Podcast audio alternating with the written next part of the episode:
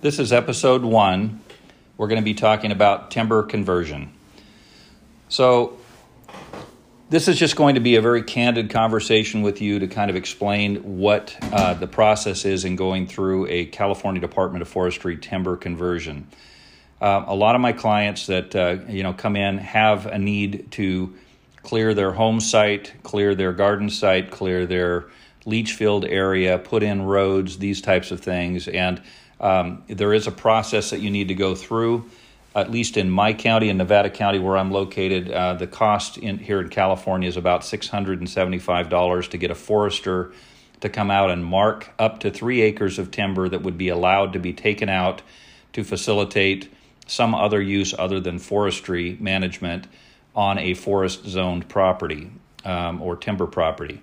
So what we do is you basically have an application that you fill out with California Department of Forestry that's filled out by your forester, a California registered forester, and he will then submit that application, and he will come out and measure all the different areas that you want to clear for your barn site, your garden site, your home site, your leach field, your roads, and he will measure to make sure that they don't exceed 3 acres of timber.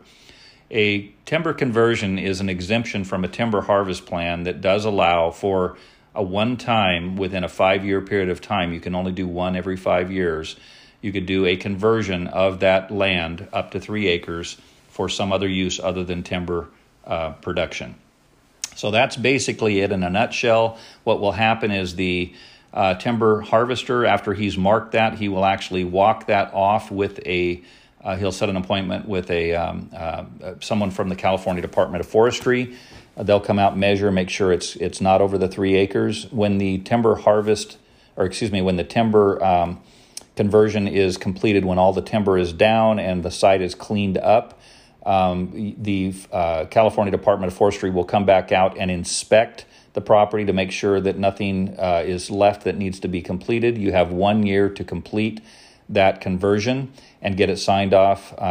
Otherwise, there may be fines that get implemented. So this is just the process. And once it's done, you are clear to do another one 5 years later on another property. You're only allowed to do one every 5 years.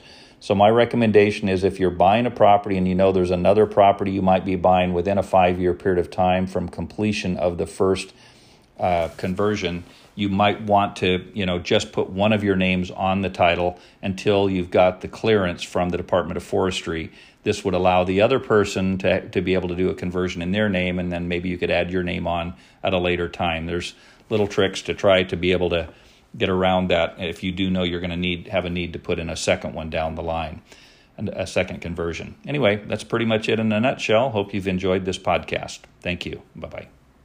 Hi, welcome to my Not on the Grid podcast.